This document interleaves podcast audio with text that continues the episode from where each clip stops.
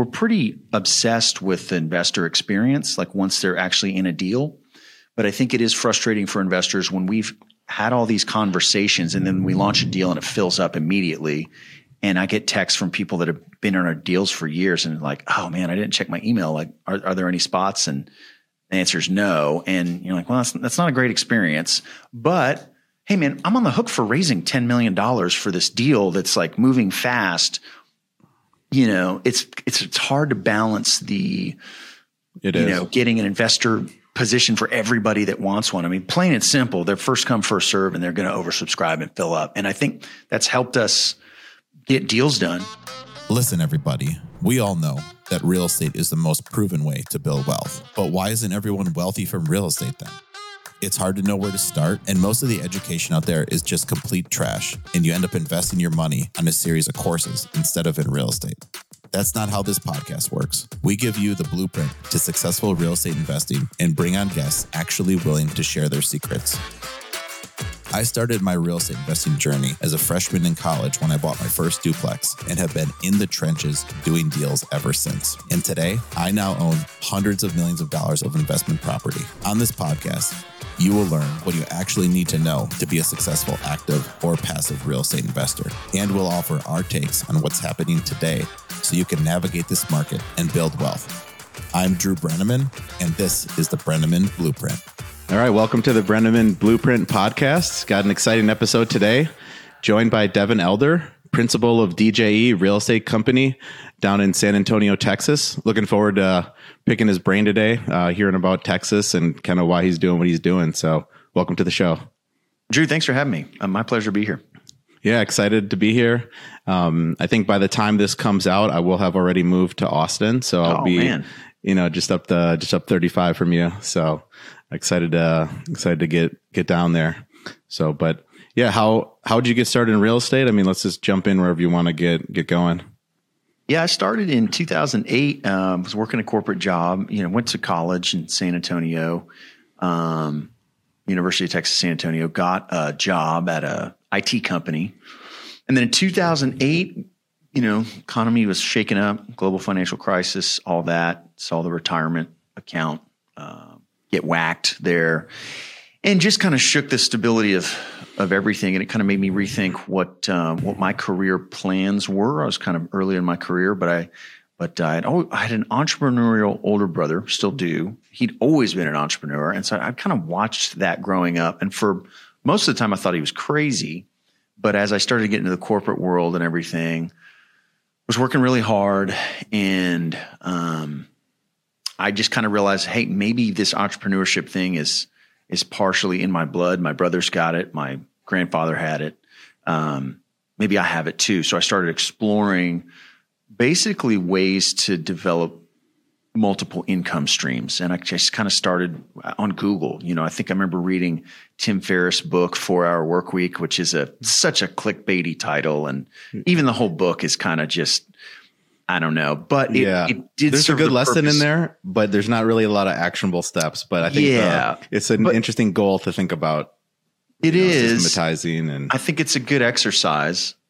And I remember some, a, cri- this is, you know, cri- some critic of Tim Ferriss said that guy's never worked four hours a week in his life and never will. A guy works 100 hour weeks, whatever. So, it's usually the case. but I can appreciate that. And, and what it, what it did though was, was motivate me to, to kind of create some of these other income streams that along with Rich Dad, Poor Dad. So I started looking, I started looking for ways to make income. So, you know, looking at, uh, marketing stuff online or whatever the case is. But when you when you kind of search that route, one, you run into tons of scammy stuff, right? Work from home type scams. It is just the internet is uh, abundant with it. It Yeah, was in good. 2008. I'm I'm sure it is now. But I think if you start looking for wealth building and passive income, you don't search for too long before you find real estate. So that's what happened to me. And it took a couple of years of kind of reading books and exploring and thinking about being an entrepreneur. Also, while ha- being married and starting a family, so you kind of my responsibilities were ramping up as well, which um, is a tremendous motivator. I mean, I think that's really for a lot of men. That's kind of when they really hit their stride is when the pressure is put on Yeah, I them hear to that. Deliver for a family. It's this whole new level of uh, maturity, I think, and so that was a good thing for me. You know, it, I really grew up through that and got more motivated to kind of be that provider for my family. So I, you know, I did what a lot of people do. I signed up for a weekend course seminar that taught real estate. I paid 10 grand to join that course and they taught some single family and some multifamily. And I went out uh, a month later and bought a single family house with hard money loan at like, you know, 13% interest and three points or something like that. But I just couldn't believe somebody would give me money to go buy this beat up house. And I, I just had, had never seen this model. And I just remember thinking, ah, I wish somebody would have shown this to me in high school because I'd, I'd have like a hundred of these by now. Uh, kind of Yeah. your story, man. You got started pretty early as an entrepreneur. Yeah. And I remember thinking that as when I did my first house, I'm like in my 30s, you know, and I'm like, oh, okay. I, I this this would have been nice to know earlier, but you know, no regrets. That's fine. We're all on our own path.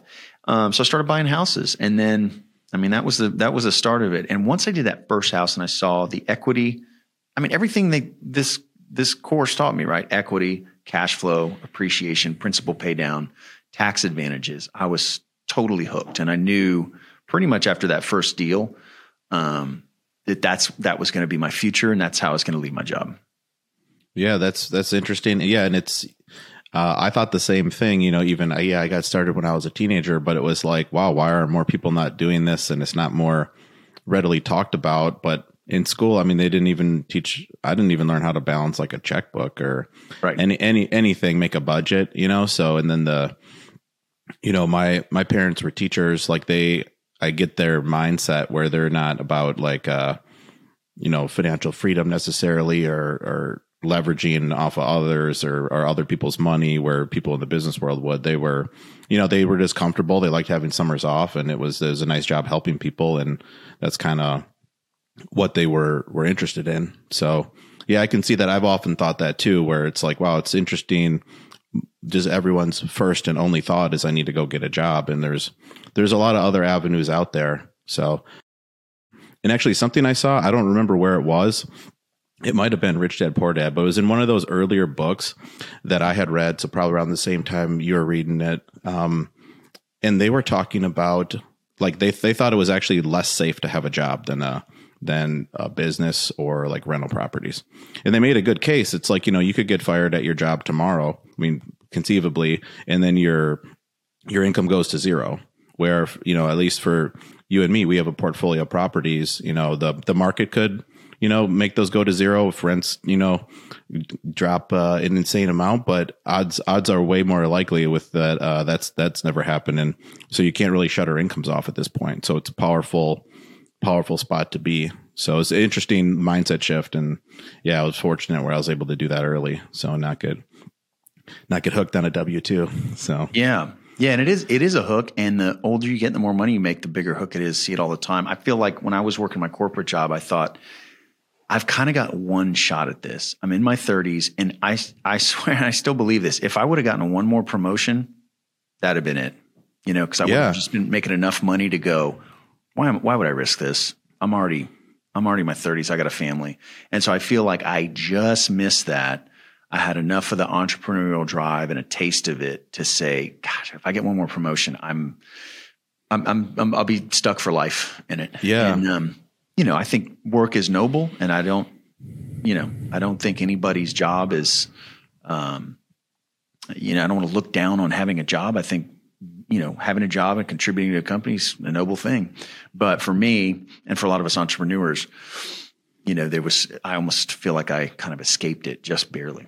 Yeah, I was never wired for a job where I think you know most I mean, most people would be where they like that it's uh you know consistent and know what they're getting, and this can be stressful at a lot of times, like For what sure. we're doing, and um, I'm sure other businesses are even more stressful where it's like mm, you know uh, you know if you run like a hospital or you know like those kind of things or restaurants. I mean, there's just so many more moving pieces on those, where I Right. sometimes wonder how the people can do that, but um yeah, no, that that makes a lot of sense. And so, how did you go then? Because now you, how big's your portfolio today? I mean, it's quite large.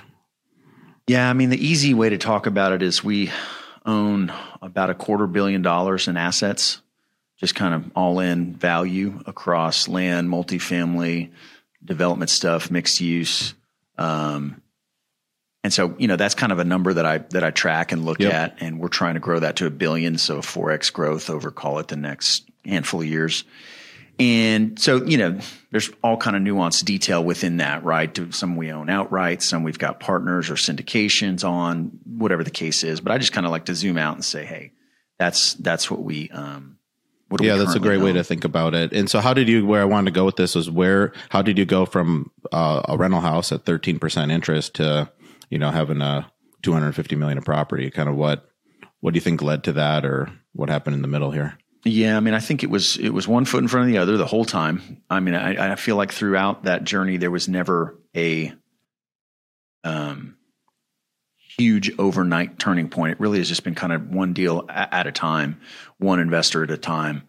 But a, a big turning point was going to multifamily. So kind of having some success in the single family world and then your goals grow you know i think a lot of people want 10 rental houses and they could retire off that and pay them off and okay that was kind of my goal too it seemed like um, a lot of people i talked to that sounded reasonable and achievable it's funny you know before i'm in real estate it's like you, you have this dream of owning a rental or maybe someday 10 rentals by the time you're 55 or something and it's and then you start getting into it and you're like i want 10 rentals you know by next quarter um, so for me, it, it was a scaling issue. It seems like 10 houses is kind of 10 rental houses is kind of the point where you're like, all right, this is turning into a job.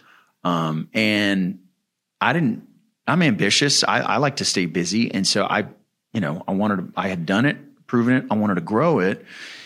And you know, the thought of having 300 houses or or whatever was just like, no, I just can't wrap my head around that. But I knew guys that had had 300 units or 1,000 units, and they had a management company, and they had people running that. Yeah, and they they weren't there. at their properties, and so that but it, that took some that took some money to do you know these guys had already built careers and had capital which i did not starting out so i just kind of um, slugged it out in the single family world, did some flips, built some cash flow until I could get into that multifamily world. And so my my trigger to quit my W two was cash flow from these assets that covered my bills. And was not I didn't have a huge amount of bills at the time, but I did want at least that with a family and everything.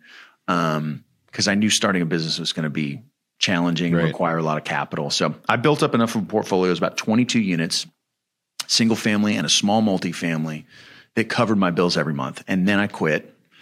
And then And over what period of time was this? Because I think that's important. People kind of in a similar Yep. spot because I'm sure this didn't take a year. This was you know a slow burn to start. So because 2008 or so, nine was the first deal you bought. I didn't do I didn't start doing deals till like end of 2012, 2013. Oh, okay. So, and it took me two and a half years. And what I did was, um, I was very focused about it. You know, once I did that first rental house, I said, okay, this is it. This is how I'm going to get out of my job. So I likened it to, uh, I have a poster in my office, uh, like a, a stylized poster of uh, Shawshank Redemption, and it's a picture of the Bible with the with the hammer in it.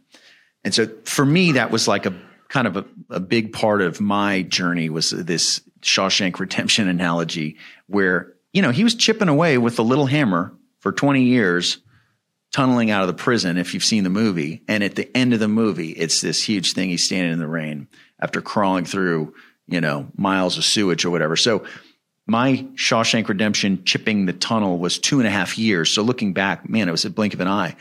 In it, though, it was absolutely balls to the walls, burn the candle at both ends every day, all day, seven days a week. So Yeah. I don't want to exactly gloss over that. the same thing I did. That's why I wanted to ask where Yep. I did. I mean, that's, uh, I think that's the best way to do it. Cause then when you quit your job, you already had a lot going. You were, you know, covering your bills. So you didn't have like a gun to your head to like, I need to do all these deals and I got a lot of pressure. Um, to just meet the bills, but that's important because I think a lot of people they look at it and go like, I don't see how this will this will this will work. I can't. How do I get to you know whatever your bills were at the time? You know, five, eight, ten thousand a month. Like that's going to be a lot of money for a whole family. But yeah, it takes it took years. So which is not.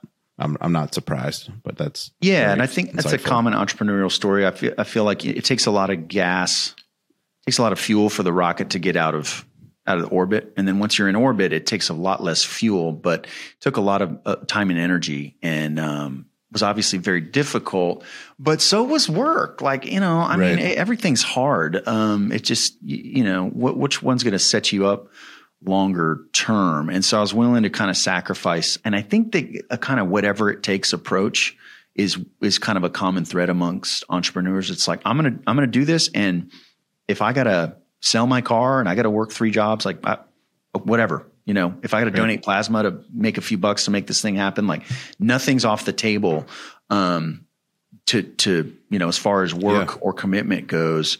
And I think that's important. And I think when I talk to some people that want to do stuff, it's like, I don't know if I'm getting the sense that they're willing to sacrifice Yeah. what's necessary. They're usually not. Yeah. Cause I, I have this describe it the same way where I was working, I, I say three jobs because it was, I had my regular job, the buildings I owned on my own. And then I started doing deals as a partnership with those, with, with two guys. And so it was like, this is, you know, uh, each one is sort of almost in a way thinks it was the only focus, but it's, yeah, it was just seven days a week, kind of like you're saying. So, but, but yeah, then you launch and then you're off and going. And so, how do you what how are you gonna i mean let's jump to the current then unless you got something you wanted to touch on there but i'd be curious how you said something very interesting your your goal is to get to a billion dollars of property so how how have you set things up or how are you gonna how do you see yourself getting to a billion from where you're at now Yeah, I think it's um it's just more the same of what we're already doing and compounding. So, you know, a lot of our deals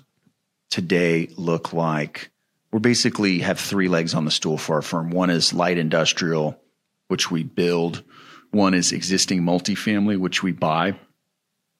And one is large rural land, which we which we buy. So very different com- very different asset classes, but we've kind of come to them all slowly over time, started small, proven it, and then grown it out. And then at some point when we, and it's, I've done the same thing for all of it. You know, I, te- I, I have a thesis on a, on an asset class and this is all in central Texas. So it's all in our backyard. I can go drive it. I can go see it. I can meet brokers locally. in the major cities then so in, in austin and san antonio or really just San- we're just in San Antonio, and then the Oh, land okay. stuff we do all over Texas. But the but the multifamily and the uh, industrial stuff we just do in San Antonio right now. Maybe maybe get to other markets later, but so far we've been able to find enough deals in our backyard where we have you know tremendous local advantages, home court advantages across all kinds of facets. Yeah, I looked Um, at so- the multifamily portfolio. It looks really nice. I mean, a lot of uh, you know high end, large multifamily assets. Like it's um, there's no no reason to go outside of San Antonio from what I was seeing on the website. Like you're finding Yeah, that's- nice properties. so far, you know, if I could buy 250 units a quarter in San Antonio, that's great. You know, and and market conditions are going to kind of dictate whether that's we're getting that many looks at deals or not. But so far, we've been able to to find it. And I want to. I mean, our firm is really geared around multifamily. We're vertically integrated, so we have about 85 employees, give or take, at any given moment, and most of that is kind of on the property management side. So we're geared for multifamily, but in the past few years, we've needed to diversify in order to keep deal flow, you know, and the, everything kind of runs off deal flow, right? You want to be putting stuff in front of investors because you can't tell them about your firm and then wait nine months to show them a deal. You can, but they, everybody's got options. Um, Employees need projects to work on. We need to deploy capital. We need to cycle capital as we go full cycle on deals and reinvest. So, you know, all, all that is kind of contingent on deal flow, which is why we built the three legs versus just just multifamily. Um, but you know, to answer your question about a four x growth and getting to a billion dollars, I think getting to a billion dollars assets under management is is you know, you know it's it's simply there as a target to reverse engineer to set goals to understand what do we need to do today right? Today's thursday. What's our kpis for today across our departments that are going to eventually lead to that? And that that's you know that's the reason. It's not because we have to have that or or whatever but i think companies need to be growing and that's what creates opportunity for everybody everybody investors employees me business Right. partners vendors like you know everybody wants to go do more deals so um, so that's you know that's how we plan to do it more multifamily more um, more land more industrial and then i think over time turning dje more into a family office than you know a syndicator So we've kind of done all this real estate stuff, planted our flag in Central Texas. And as these deals cycle through, well, I mean, I take a salary, I take a W 2 salary from my S Corp and I take an owner distribution from my investing entity and I just set it and forget it. And that, that's it. I don't, you know, if we sell a deal and there's a big capital event, I don't get, I don't take a yeah. bonus. Like I, we set up our lifestyle. I live, man, we live great, but that's just consistently paying out. So I don't have to think about it. And, and our income is just completely predictable at the household level. So when, yeah. on the investment bu- side, it just keeps building cycling big snowball. through. Yeah. And, you know, we need to place that capital too. And my thought is, well, let's, let's have this family office forever because that's, we're going to need that at some point anyway to keep deploying this capital. And I would rather it be our management company, our, you know, our property management company instead of third party. I would rather be us sourcing deals right. than third party. I'd rather, you know, it's already built, so let's just kind of keep it running. And so I think you know my capital contribution to each project over time grows and grows. Um, to the point where to explain what I mean, I think I always understand this, but want to uh, you know uh, elaborate where having it be your own family office with that's essentially the goal is eventually all the deals are being bought with just your your own money essentially correct yeah i think they could be or we're just doing enough deal volume. You know if we're doing 50 million dollar deals with 20 million dollar equity requirements okay maybe we've got 10 million of investor capital in there and 10 million of our capital. That maybe we just because we're already doing deals of that size. Mm-hmm. so you know i don't i don't know that we totally crowd out investors, you know, at some point in the future, but but maybe so. I mean, it simplifies things, right? If you can be the sole investor, boy, that's a lot simpler. Um, and this is over like a very long term horizon. So, you know, if if I've got an investor listening, we're not going to stop sending you yeah. deals tomorrow, right? But this over like time, next generation stuff, where you know, yeah. right? If yeah, yeah. So, and then we've kind of already started doing that on a one off deal basis. Like, okay, there's no investors in this deal. This is just simply a DJE deal that's kind of a forever hold. Um, and started well, kind of layering jump in. in is that what is that your favorite deal at this point? Because I'll say the I own I own three on my own, and it's hard to not have those be my favorites. There's no reporting needed. Uh, I don't I don't need to I don't need to do anything basically. Like I just I own them. I know what's happening. I don't you know they it's almost effortless at this point owning those three. It is. I mean, I'd, I'd have to agree with you on that because especially around like distributions. I mean, if we've got investors in the deal, we are obsessed with distributions. And so you that drives a lot of your decisions and if you own it outright, don't take a distribution, you know, whatever. It just takes all the pressure off. Um, it also gives you a much longer horizon to think about rather than a, you know, three year turn or whatever the case is. So yeah, for sure for sure. It's hard not, yeah, hard not to. So we're yep. even, yeah, like on one, I paid myself out 10, I did a $10,000 distribution. It was like, whoops, I, that was too much. Cause I didn't think about it at all. Cause it was, you know, if it was one with investors, we would have, to your point, yeah, it would be, we'd have it all mapped out. We have a, forward 12 budget we use, like where yep. we would have spent a lot of time on it. Instead, so I was like, oh, there's, you know, whatever, 25 grand in there. I'll just pay out 10. And then it was like, oh, whoops, we need to actually do this other thing and let's put it back, you know, whereas that's what I mean, where it's like there, but if you would have had to do that with, you know, 20 investors, this would, would have been a nightmare. You, yeah. Um, you've got to be so much more calculated and careful. And I think it's kind of the mantra of any real estate operator that they're going to treat investor capital to such a higher standard than than your own capital. I, you know, you hear that over and over again. So yeah, it's really um, true though. Where I'm definitely more careful with their money than even mine. You know, where sure. and I'm careful with mine. It's just where um, you there's you're just only answering to yourself. You know, at least, and and you understand the risk fully. And you know, because that's another thing where some of these investors, you know, they're investing mostly because it's you, and they were in other deals, and you're you know you're really looking out for them. So yeah, hundred percent. I mean, I think at the end of the day, that's it's it's a relationship, and and I'm I'm the same way as a limited partner investing in other deals. It's completely relationship based, you know, and I'm trusting that person because of their past performance or because of our relationship. Um, because inevitably, I mean, every pro forma looks good, and it's always up and to the right. Inevitably, you're going to get punched in the teeth, and I, you know, I want that operator that can roll with those punches, and we we all do. So the you know the responsibility of managing that capital is just so um, it's a sacred thing, right? So Yeah, so there's a lot of you know there's a lot there. Um, we like saying these days, like, hey, uh, you know, I'm the I'm the biggest investor in this project. If you want to come along, great. You know, um, if not, great. position so that that's kind of a good good spot to be in. But uh, What- yeah, we do What have those. KPIs? What KPIs are you? Would you say you're you're focused on? Because I know obviously a billion is just, it's a goal out there, but really to get to that, you need to focus on smaller goals. So Mm-hmm. what what sort of smaller goals or uh, KPIs are you are you tracking, targeting? What what do you think's driving this? Yeah, so we've got, you know, the I mentioned the three legs of our asset classes: land, multifamily, industrial. We've got three kind of legs of the stool. I think of, of any company like ours, but what we talk about internally is you need deals, money, and teams. So teams, I hired my COO, who's now my COO, has been promoted two or three times since I hired him to COO. He came from the property management world and he runs our teams. So literally, he reports to me, and the only other person in an 85 person organization that reports to me is my assistant, my office manager. So I don't I don't really manage people that well. Um, it's not my it's not my strength. It it drains a lot of energy, maybe from everybody, but I've it drains energy from me. So the teams part of it is completely almost 100% run by my COO. So we need you know somebody new on the accounting team or whatever. There's a whole process that happens there that I that I'm not involved in, and that's I think one of the reasons we've been able to scale is because I'm not involved in that. So then we've got the money leg of the stool.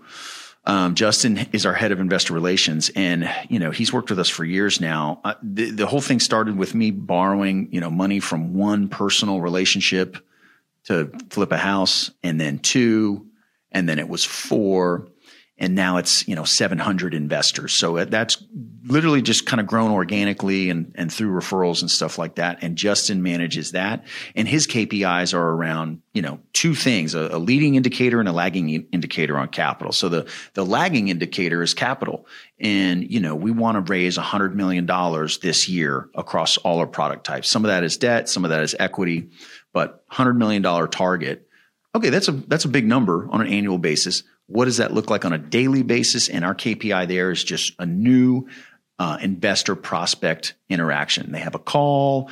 You know, we talk, tell them about our firm, get them set up in our portal, send them a thank you, you know, package or whatever the case is, and then there's kind of a sequence that hey, you're in now, and now you're going to see our deals. So, I'm a big fan of like, I I mean, I've worked in the corporate corporate world where there's you know, leadership wants to see 1,000 KPIs and they become meaningless. So on capital, we just track how many new investors do we talk to on a daily, weekly basis, and then, you know, how is that tracking to our annual capital goal? So pretty simple KPIs there, and then the other KPIs on acquisitions, which is just looking at um, how many deals we want to do in a year. And I I like targets.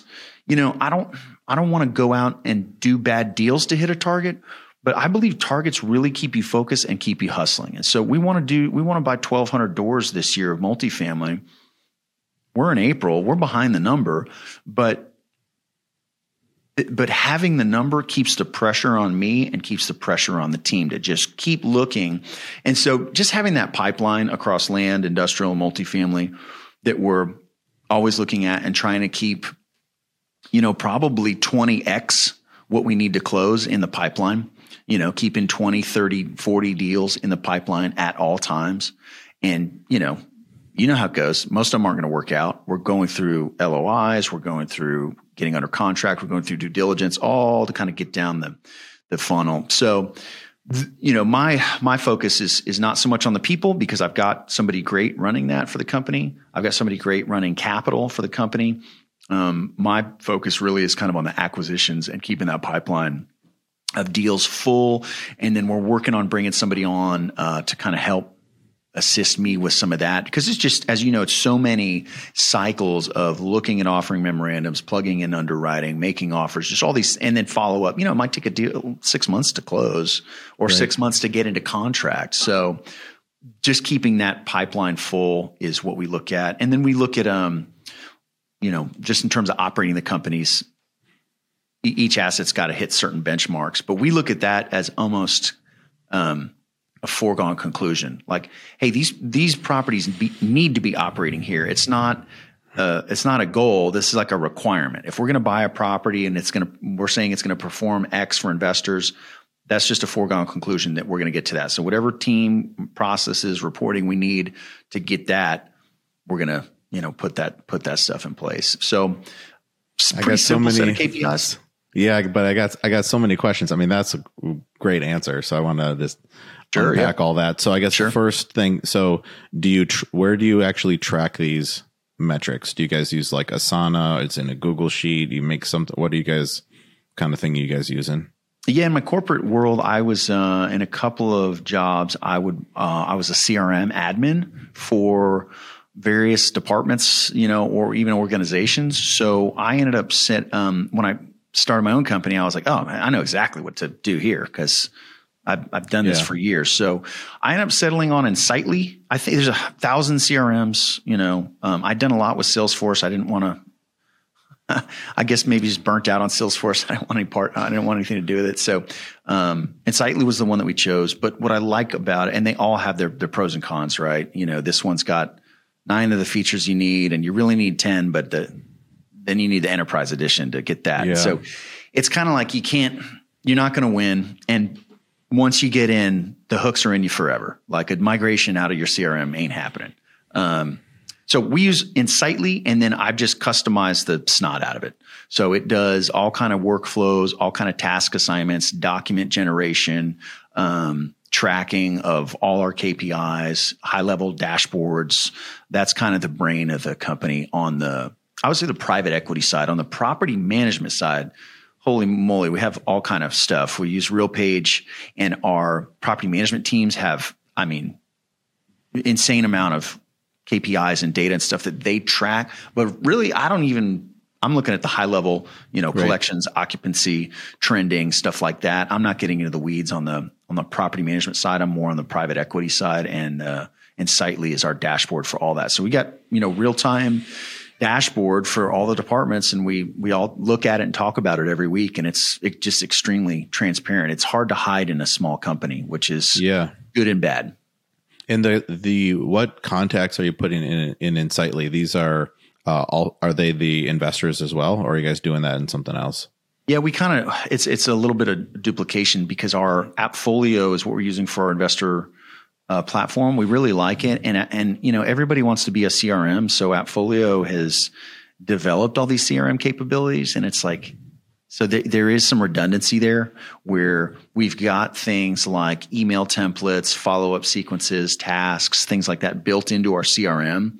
And so we've got to have the contact in there. But at some point they do, they do flip over. I, I would say, you know, just to get in the weeds on it, you kind of got leads and investors, you know, and so leads would be in the, in the CRM. Once they become investors or they're going to see deals, they get over to the Appfolio platform. And that's where we launch deals. That's where they can see their distributions. That's where they can see their portfolio, tax docs, offering documents, webinars, all that's out of the Appfolio platform. You know, if I were to wave a wand, if I could have one CRM for the company, awesome, but this is just not realistic. So there is some manual kind of poured over that happens, but all our task management, process management, stuff like that happens in the CRM. Okay, nice. Yeah, we're sort of it's the same thing where there's not really one solution that just kind of covers it all. Where we use Juniper Square for our portal. Sure. Our CRM is Pipedrive, and that we pick because it has the best emailer and syncing to your phone. Nice. Um, but then in that we that's more for the business context, the brokers, the vendors, uh, companies who would be investors, you know, like a family office, but not not the individuals. Those are all in Juniper Square, like you're saying, because they want to be their own CRM too. So then we have everybody's info in there. Yep. And then on top of that, you know, for our newsletter, then we use Constant Contact because that can make a pretty newsletter. So then you end up with a bunch of different lists and places. But um, and there's some platforms where they try to combine that, like HubSpot. They aspire to do that, but then that's uh, you know, the price is, is the the biggest, you know. So then it's like, well, all this other stuff is working individually really well. So then I guess this being all in one didn't seem like that um big of a benefit. But then okay, so then on the the guy who's in charge of uh the the point person for raising the equity, um the only KPI he has is just you want to have one new contact a day, or how how does that actually look? What's he thinking about? Yeah, we basically just track what is what is somebody that could it's is has the wherewithal to be an investor and the desire.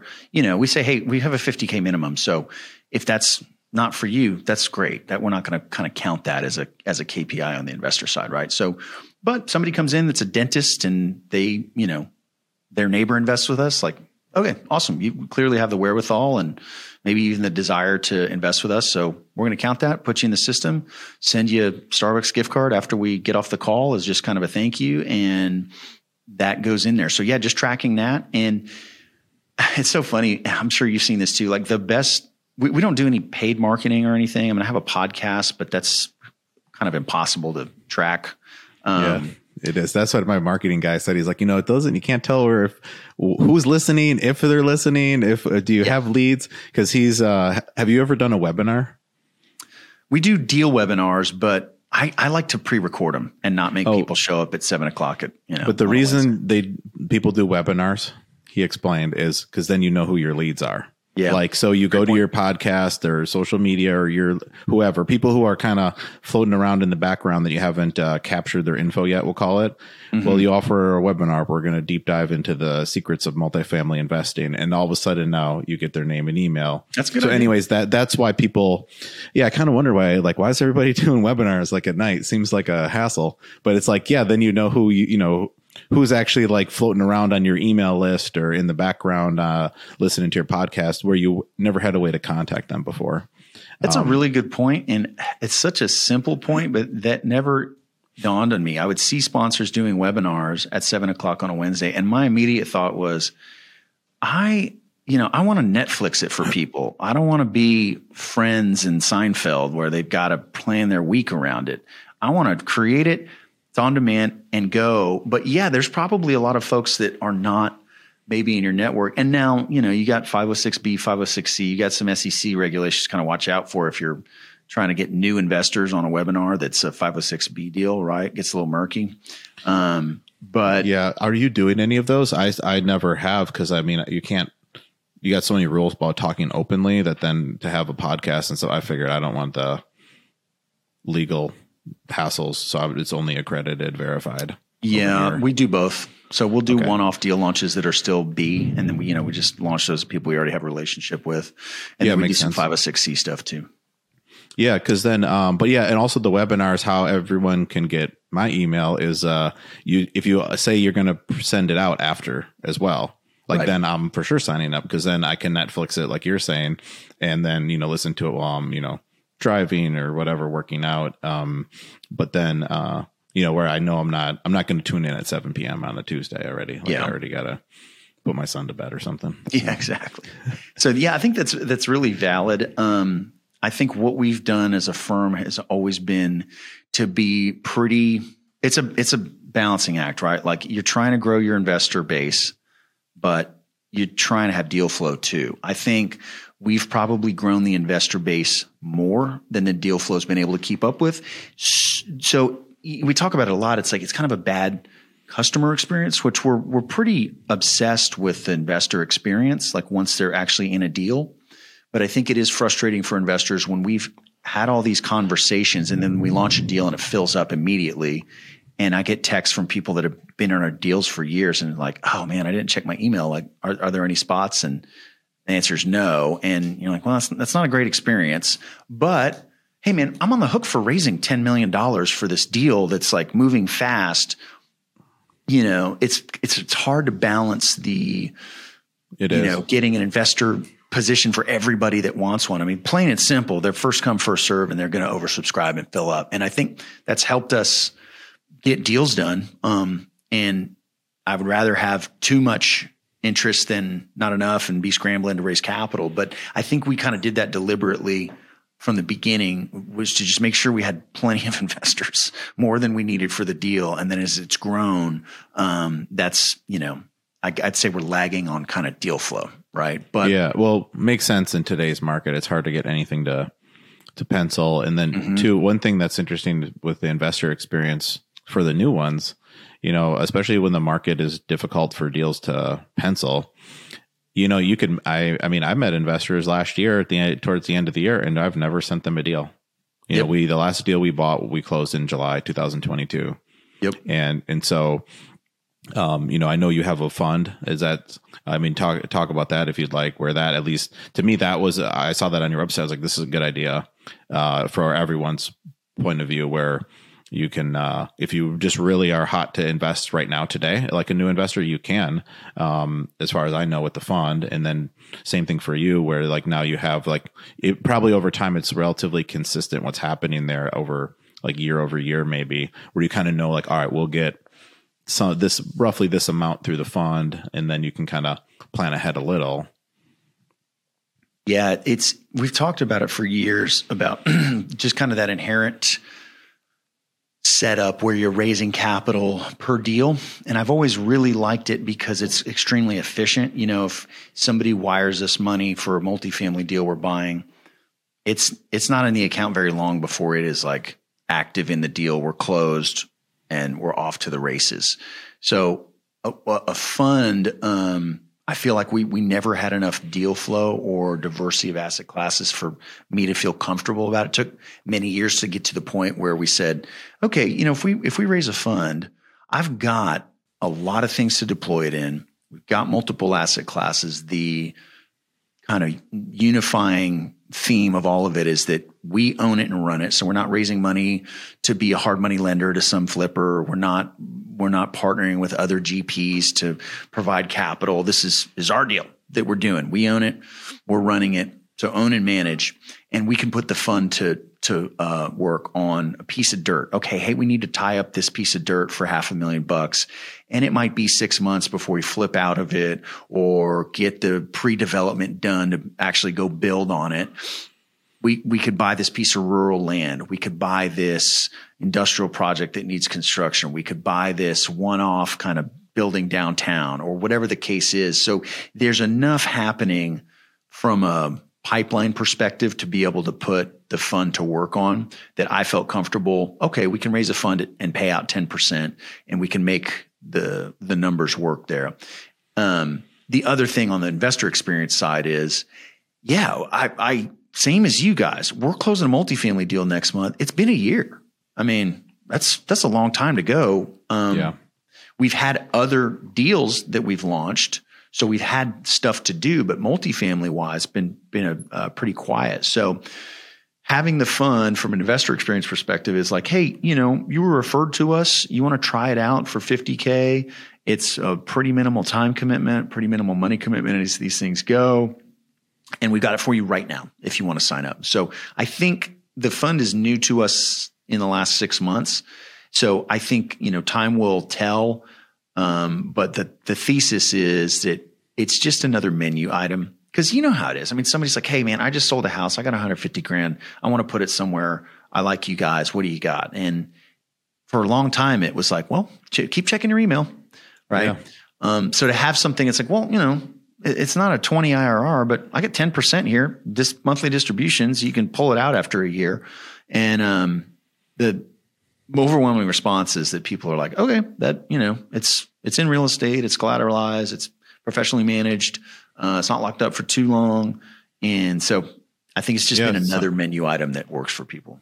and it's mostly first lien positions too i mean you were saying i mean so it's you know for that return that's just that's safe Or, you know yeah, exactly. lower risk It's, it's that, lower that on the capital return. stack. I mean, it's the floor of the capital stack, and it's you know it's it's debt. It's not an equity deal. The equity stuff pays out more, or potentially pays out more, but your risk profile is different too. right yeah so just to point that out where that's you know for the risk involved that's a nice return Yep. so Yep. on Exactly. the KPIs though, for the the the guy, what did his, his name was Kevin, or for the equity Uh, Justin on our investor Justin. relations. on investor relations, but his his only KPI is uh, one new qualified lead a day. We actually target two. Two. um, which it's so funny. And I meant to mention this earlier. We don't do any paid marketing, but the best marketing is is deal launches, right? Because you launch a deal, there's kind of a frenzy of, of, of activity around it, and then somebody might refer somebody. So, you know, when we look at the KPIs and they're really high, it's like, what's going on? Well, duh, we have deals to talk about, and so. You know, back to that deal flow is kind of drives all of it. It's like, well, it drives our KPIs too on the on investor on the investor side. Yeah, that's that's interesting. And then, so what would okay? So I think I've heard. So it was like similar shops to yours, where it's like, how did they maybe build their initial investor list? It would be, yeah, who they knew, but then once they, you know, exhausted that, it was, you know, they turned to LinkedIn ads or Facebook or something. Um, but then if you so you guys never did that, but then if someone you have a person full time who, let's say there isn't a deal launching, he could just on his I mean, if I was him, I want to hit my two a day. I'd start going on like LinkedIn myself or somewhere, a Facebook group. Is that, I mean, is that what he's doing with his, we'll call it like uh, spare time at work? You know, like just. Yes. So I think, I mean, at this point, he's pretty busy managing like the whole department. And, and part of it, we've talked about maybe bringing somebody on for more of the service requests. So he's just on the phone more because, you know, K1 stuff, uh, FMV stuff with IRAs, distributions. I mean, we're sending out half a million dollars of distributions a month, right? So it's like there's there's a lot going on there, and we have an accounting team too. But he owns the investor experience, so the bucks the buck kind of stops with him around making sure all the trains run on time there. But yeah, so we've got the podcast, we've got. Frankly, it's a lot of referrals. So if if somebody's already investor with us, birds of a feather flock together. There's probably a conversation to be had there. Uh, we also do a lot of events. So we do events in San Antonio, Austin, Houston, Dallas. I've got a, a company that I own with my business partner called Apartment Educators. We, you know, we do meetups and there's a hundred people there. So at the, at the very least, it's like there's probably a couple of events in Texas every month that he could go to and go shake some hands. Okay, but it's yeah, that's uh, yeah. I would think uh, it never dawned on me, but you could have just a person who their job would be just actually the the outreach, where you could uh, probably would make sense. Where if someone was it's just it's kind of cold outreach, but it's people who are online looking for that. You know, they're mm-hmm. on you know BiggerPockets, the forum, or on a Facebook group, and you could say like hey here's the answer and this is you know actually what we do too if you want to like check out our company. And like that would be really good time spent. I never thought about that where like where obviously i think about do that with my extra time but it's um you have a just a just a person doing it and that's their only only goal. So i could see where yeah you could end up using another person like because you know he'll get a referral but also you know if it's if it's uh the first quarter of the year he's busy with you know all the tax stuff and you know, just all, all that. So, and people with questions, what do I do? What do I do? My K1's got such a big negative number on it. How does this work? Exactly. So, you know, for not sure. for the distribution, it's not negative, just for the taxable income. Yeah, um, that's right. To clarify, yeah. never on, uh, um, but yeah, it's interesting. That's a common question. Like, how do the taxes work on this? And it's like surprising to people where you get, uh, you get some tax deductions on there that aren't cash ones that knock the taxes down a lot. So, oh man, you know, it blows my mind that the banks don't understand that. I mean, every time I go to get a loan, unless it's a multifamily loan with Freddie or Fannie, they get it. But anything else, they're like, what? What are all these losses? Yeah, like, they're, they're depreciation losses, and it's why we're in this business. Like, yeah, you're a banker. How do you? I, I don't know. Every time. I, there's uh, on my schedule of real estate on the far right column, I have a schedule of cash flow, nice. and uh, I mean, um, I would assume you do too, but if you don't, like, I, that's where I point them to. I go, yeah, that's for taxes. Like, if you want to see how they're actually doing, like, just is on the schedule of real estate. Love so it. that's, uh, yeah, because no, that's that's right, and you know that's it's probably why Trump's tax returns, you know, never never appeared. He didn't want to didn't want to be answering uh, questions about that. what's what's going on with this. Yeah, when did you hire your COO? Because I mean that I wouldn't. I would say I'm not really. I mean, we're very similar, Devin. I want to hear your how you got started, and then also how what you feel like you're good at uh, doing at your company. Where you know, I never worked at a large company, so mm-hmm. even how you don't you feel like it's draining uh, managing people. I I feel the same way, and I have no experience doing it, or even almost no no role model barely because I worked at some companies, but they were in terms of the staff kind of small on the mm-hmm. deal teams. So I didn't really, uh, you know, people throw out these terms, a stand up meeting or some just different things. I've never even heard of them, you know, where right. sometimes where, um, what, uh, when did you bring on who, who became your COO? What did, and what were they doing at the start of their, uh, employment? Yeah, it's interesting. You know, I got into real estate to not have a job and now I am the CEO of a 85 person company with you know hundreds of millions of dollars of of stuff that we own. So that it's, that's been an interesting journey. Um, what happened for me was, I think a pivotal point a number of years ago was had a couple of assets, had a third party management company that we just got into some real trouble with. You know, they kind of stopped paying bills, financials looked great, and then we just kind of had this wave of liens start hitting from vendors that hadn't been paid in three months. And so, Wow. There was kind of this moment of like, God, we got these two assets. We're getting killed on our property management, and property management's hard business, low margin, all that stuff. Um, and so it was really, you know, they say inspiration or desperation. It was a desperation moment to say, I could go hire another management company, but it's probably going to, you know, it's kind of be the same thing. So, um, stars aligned. There was somebody that was a regional manager at a third party management company that I actually never had worked with, but they'd done due diligence on a couple of projects with us that um, we bought a property that they were on. So I had an interaction with this person there, and we didn't end up hiring them as the third party. We brought a new third party. And then we were doing due diligence on another property in March of 2020 that we had to terminate the contract on because that was, I mean, the, the the the sky was falling, and I'd worked with him on that. So I'd kind of known this guy for a couple of years and seen how he built and ran teams, and just had a lot of respect for the guy. And so out of the blue, I need a new I need a new management company solution, and this guy it had left his company, and so it was one of those things if you're familiar with Jim Collins' Good to Great, getting Yeah, the right people on the book. bus, it was like, I don't know what I'm going to do with this guy, but I know this weekend I'm going to make him an offer for a job. I don't, I thought he was going to be, honestly, I thought I was going to hire him as an asset manager to help um, keep these third party property management companies in check. That was kind of my first thought. And then I was just thinking about it over the weekend and I was like, you know, man, let's start a company. Like we'll spin up a new LLC. I'll fund it and let's just see if we can go. So we started the management, the property management company. So he started as employee one of DJE Properties, which is our, our property management company. Um, he came over as, so he was a regional. He came over as VP of operations. So immediate, uh, you know, immediate upgrade for him. And then within like 18 months, he built this whole thing really as um, I don't have the skill set um, or the background to to run a management company, property management company. I just I don't that level of detail. I just I don't I don't have it. Um, but he did. He'd been doing it for a decade or 15 years or whatever. So I kind of treated it like I was just a, an investor starting a new company. Said, "Hey, I'm going to fund this thing. Tell me what you need. Go go build it. You've got pretty wide latitude to do what you need."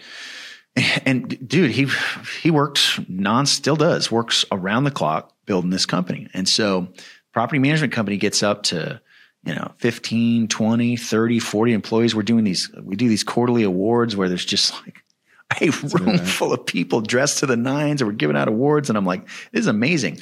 Um, and then you know at this point in our growth couple of years in he's really kind of proven himself. I'm reading i was on vacation in uh, new mexico with the family and i'm reading this book called traction from gino wickman who did like uh, eos uh, entrepreneurial operating system all that stuff. And you know I, these books are are you know, the reality of it is never as clean as it's presented in these books but this book presented this idea that you've got a visionary which is a term that's so silly but a visionary and the um what's the term that they use for it in uh in traction? Integrator. And it basically means you know you kind of got your guy that's your idea guy and in, in a lot of cases the the check writer going out there and coming up with things to do. And then you've got the operations person that's kind of nose to the grindstone executing this stuff day to day. And and um so I had actually looked for about six months. I thought we're going to bring in an integrator and that's going to bring the company to the next level. And I thought, you know, I'm talking to different people that have hired it, hired consultants, this and that. And after six months of looking and f- refining this concept of the integrator, I thought, you know what? I think we got him. I think we got him right here. And so I promoted him COO of all the companies. And, um, he's, he's absolutely killed it. Now he's not the guy that's got, uh, private equity pedigree And sometimes I'm breaking down stuff on, you know, on a $20 million loan and, and this stuff that I'm teaching him how this works, right? He hasn't been doing this for 20 years. But the all the operation stuff, I mean, from the personality assessments on the hiring to managing teams to hiring people that are complementary to work with each other. I mean, this stuff is like magic to me. You know, I sit back and look at it. And so he runs, you know, he's that people leg of our company because I just don't have, um, I don't have that temperament or, or uh, that, you know, I, I want to just go. I'm the, I'm the guy that will run over the hill first with the machine gun. And that's my skill set. I'll go, I'll go do that and build. And then I need to, I need to bring the, a team around me to kind of support that. So that was how it happened. It was very organic, all internal, ton of promotions for, for this guy. And, and, and, um, uh, that's also extremely rewarding. I mean, I don't know what our yeah. payroll is every week or whatever, but it's massive. And to, so to be creating all these jobs and everything was something that I didn't anticipate being, um, something that I would be like really proud of and, and really kind of a neat thing. But I think part of that too is that I'm not in a lot of the day to day that would make me hate it. Like, oh, you know, payroll, there was this issue and we need to fix this. Like, okay, we got a person to, to do that. Right. Um, so and so quit. We've got to backfill this. Okay, we've got a team to kind of handle that. So, really, kind of on that side, more being an owner, um, and not having to be as involved in the day to day. But the that's a long winded answer. I think the book traction in that setup of visionary and integrator marriage uh, was the framework that I used to build what we what we have now. Yeah, and that's no. I hear a, a lot of people talk about those books, and I got that on my short list to read because that's been, um, you know, I've I've heard that before, and I mean, yeah, it's and you've, uh, yeah, you've this has been set up well over time. I mean, how you, I, li- I mean, and especially how if you're able to uh, focus on certain metrics that are actually important and not overburden everyone with too many, and then have, um, you know, you end up surrounding yourself with good people. I mean, having just only one person report to you that sounds pretty. Then your assistant that sounds pretty pretty appealing. Then you're freed up to do the deals, raise the money, like actually what you also like to do. You know, the right. having the management company is great. That's going to help drive better operations, drive returns. But you know, the day to day of like refining your turnover scope when you turn knock out a you know turning out a one bedroom, uh, you know that's that's not my favorite thing to do. Um, mm-hmm. Sounds like it's not yours either. But for some people, they would they want to. How can I make this better on the next one? You know, and I, I do agree with that. It's just that's not what I like to do either. I'd rather you know, take down the next deal. So yeah. What yeah, what is let's uh maybe one more thing then let's get it wrapping. But what sure. um what do you what does the acquisitions team look like? Because then you still have the time freed up where you're you're taking some of the broker calls. Uh what's the acquisitions team look like? Yeah, so we have um we have an analyst and we actually started my business partner on apartment educators, kind of that company that does the events and the uh, coaching and stuff like that, we started to get those those clients needed a lot of underwriting and transaction help. So we started a brokerage. Said, hey, we're just going to start a brokerage. Just kind of focus on helping those folks do deals and be a buyer rep broker. And you know what? We're going to use them too. So we kind of have like an outsource acquisitions team with the brokerage. So we got an analyst and a couple of brokers and we want to grow that. And then my next move, I actually tried to hire somebody last quarter. I went kind of high end experienced, expensive. Um, lasted 90 days, didn't work out. So I'm head of acquisitions now for all the companies, which frankly, I do really enjoy. I mean, I think if I were to have a job, this would be it. But I also am uh, insatiable for growth and change. And you can't give me something and just say, go do this same thing for the next three years. Like I, I am not wired that way. Um, so I'm looking at hiring an acquisitions associate now that will work with our brokerage, work with external brokers, work with, you know, keep just keeping that pipeline. And it's all through brokers. I mean, we don't really mess around. The size deals we do, we don't really mess around with sending mail to off market stuff. I mean, that that's a whole other business. I'm sure there's plenty of margin to be had that route, but we just go off broker relationships. So I kind of wrangle all those cats right now. Um, we'll be putting a job posting out to bring somebody on for that role. And they'll, you know, we kind of have a career path for them to grow to VP of acquisitions and dispositions on, you know, in a handful of years as a billion dollar assets under management company. Like, okay, that's a good career track for somebody Yeah. to, to sink their teeth into. But that's kind of my goal. I love acquisitions and I'm good at it, but also recognize that I'm kind of currently the bottleneck in the company. Um, just because you have to, as you know, you got to look at a lot of deals Yeah, to get really- anything done. You really do. And yeah, on the bigger deals like you're talking about, you're not it's hard to find, you know, anything like that just solely off market through a mailer or outsourcing like to like a cold caller. Like they're not Yep. it's like you're calling like me or you. Like if you're sound like you're um like at a call center about uh, buying your building, you're never going to get anywhere. So, Yeah. um, and even friends yeah. of mine. So, like, you know, let's say a friend of mine, uh, like, we'll, we'll get a broker send us a deal. Hey, uh, you know, blah blah blah, multifamilies for sale, and I'm like, oh, that's that's Dave's deal, right? Yeah, yeah, that's Dave's deal. It's like, well, I'm I'm friends with Dave. I play golf with him. You know, our kids are friends or whatever. But he's still going to go through the broker because I'm I'm not the only buyer. Maybe they want to shop it nationally.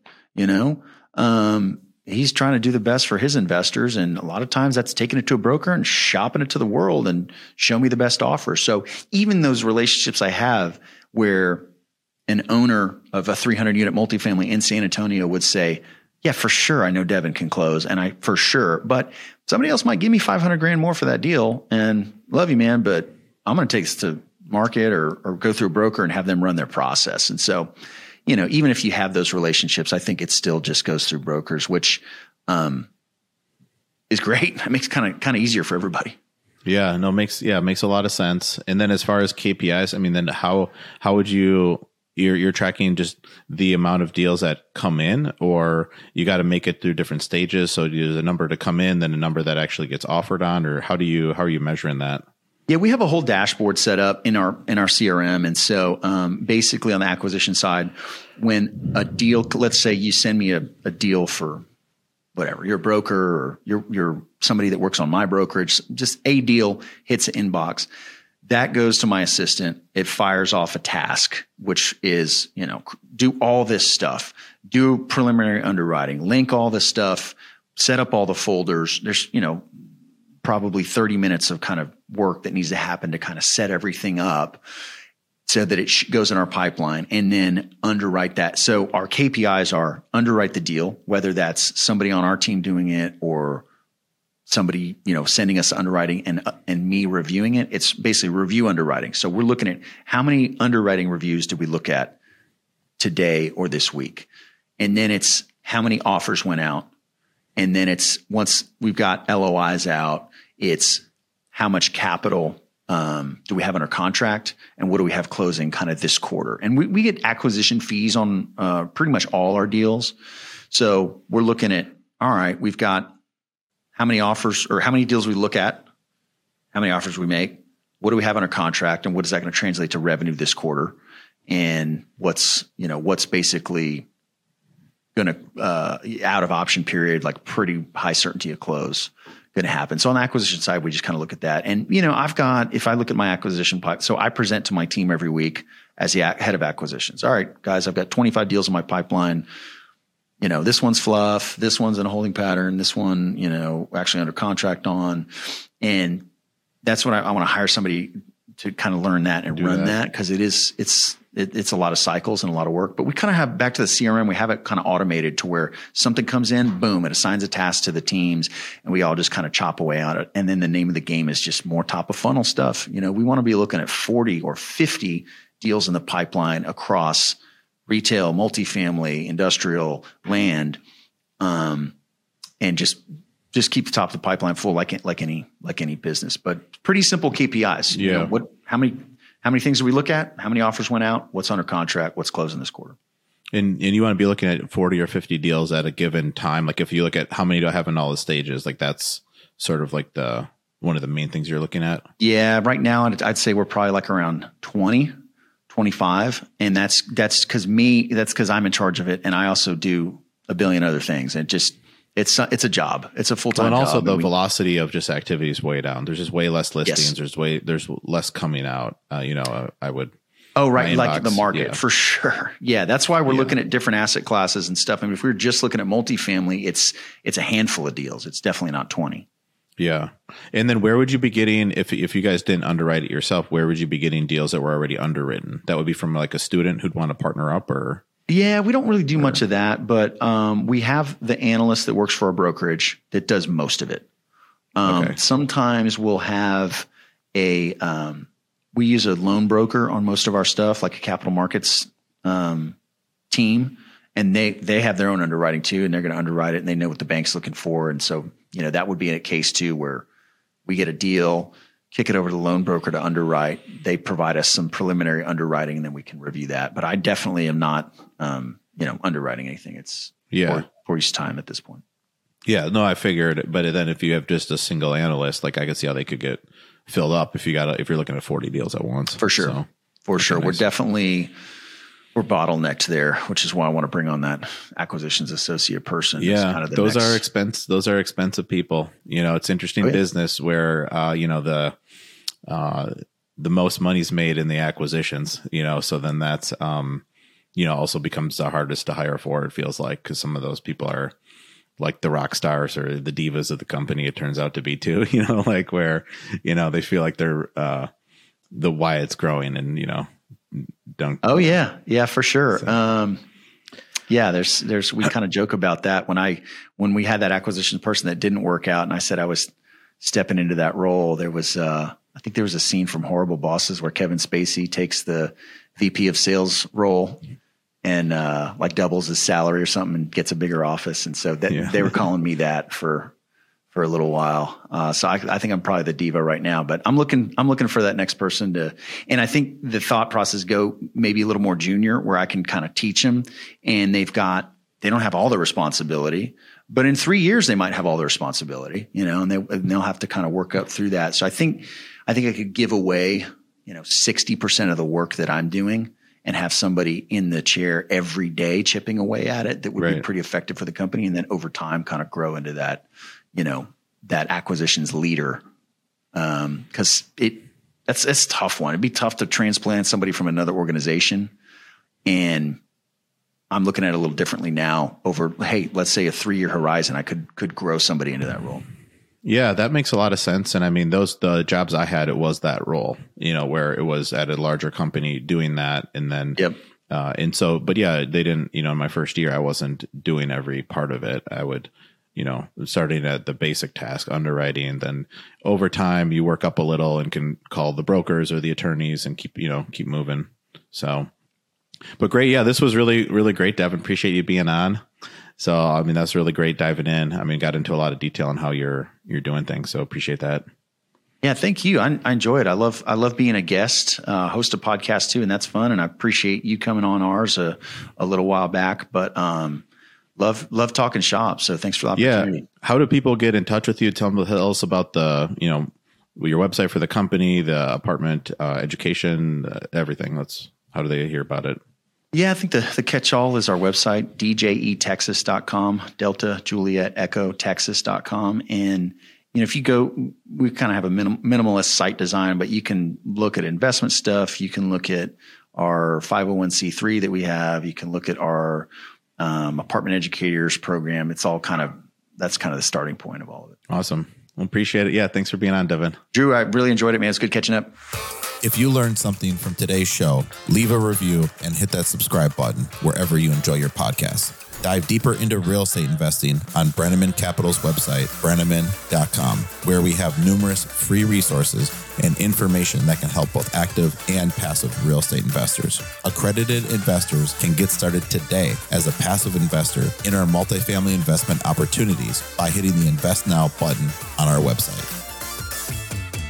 The views and opinions expressed in this podcast are those of Drew Breneman and guests as of the date of recording and do not purport to reflect the views or opinions of Breneman Capital LLC and its subsidiaries. Views and opinions are provided for informational purposes only and should not be relied upon or deemed as investment or tax advice or an offer to buy or sell securities.